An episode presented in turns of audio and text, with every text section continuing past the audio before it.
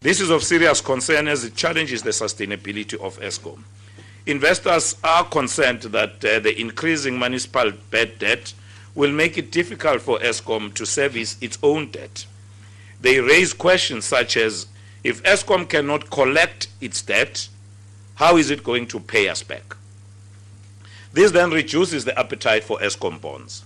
Following our meeting on the 6th of March, uh, the situation uh, has not improved. As our main presentation today will show, as at the end of April, our overdue debt sits at over 13.8 billion, including interest. Collect, uh, collection of municipal debt requires an urgent shift in approach. As per legal and business obligations, Eskom continues to impose penalties on non-paying customers. We recently imposed stricter penalties by increasing the duration of power interruptions from four and four and a half hours to six hours each day. 14 hours interruptions are already approved for non responsive customers. However, our efforts in collecting this debt through supply interruptions are interrupted by individuals within uh, the, the, the, the, the organs of state in many cases. Mabuza also went on to say that Eskom's debt is making investors unwilling to invest their money in the entity.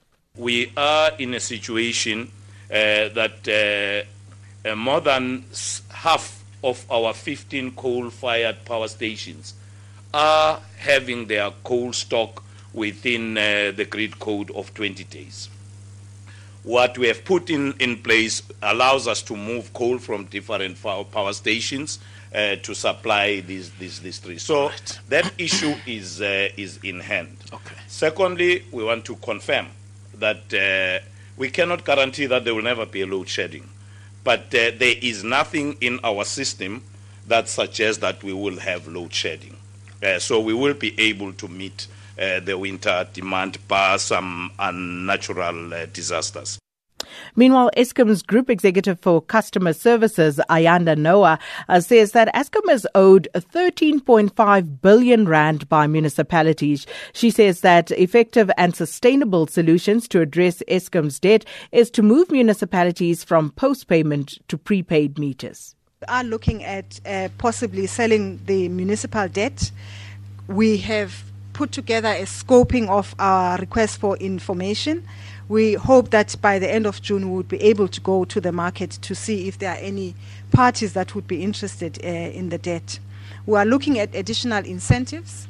Uh, for example, uh, looking at suppressing interest further, giving more incentives for, for municipalities to, to pay us. Uh, we should be ha- have those in place by the end of July uh, this year.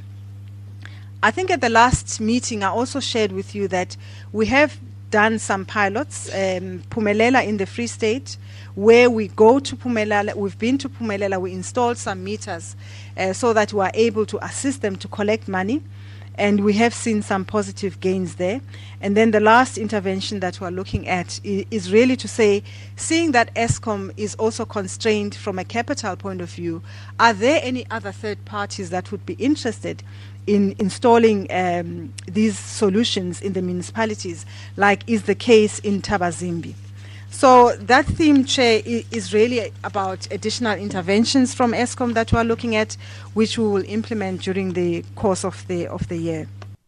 Noah also expressed concern about Soweto's debt. She stated that Eskom faced a major challenge in Soweto in terms of revenue collection. We also have a problem in Soweto. Our debt as at end of March 2018 was was 15.4 billion. We have a capital amount of 5.9 billion. We also have uh, in duplum, which is the excess, the, the interest that is greater than capital, and we have calculated that to be over 3 billion rand. And also there is an amount that is prescribed. So those two amounts will have to be um, accounted for differently in terms of how you see the debt of Soweto. The next slide, Chair, I just wanted to demonstrate to you that also going into uh, Soweto, and we've got Katlehong as well uh, on the table, we do have challenges when we try to install these uh, smart solutions. We have a lot of protests. Um, the picture on the bottom left, where you see burnt ve- vehicles, that is one of our Soweto um, depots where we service uh, um, Soweto, uh, part of Soweto.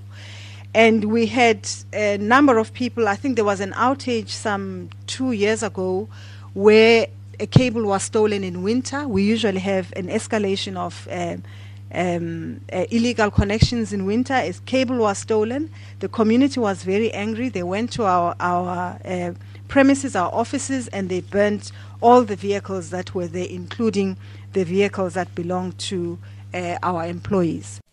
And also at that briefing, the South African Local Government Association, uh, SALGA's deputy uh, president, Sebenzile Ngangezwi, says that SALGA is assisting municipalities so that they can be compliant with the arrangements made with Eskom to settle their electricity debt.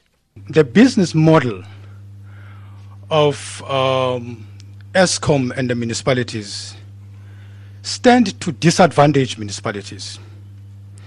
The abnormal interest that was there, the abnormal notice of maximum demand on penalties, and the billing cycle of um, Eskom uh, in terms of um, uh, uh, working with those municipalities.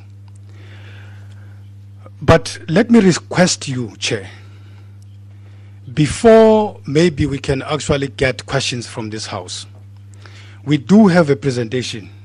It's not a long presentation.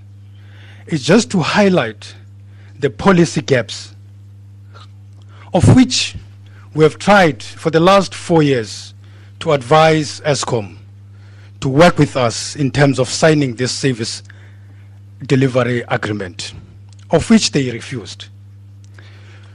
Uh, the reason for us to approach the PCC, anyway, we were actually approaching court to define the role of municipalities and the role of Eskom in terms of the distribution of electricity.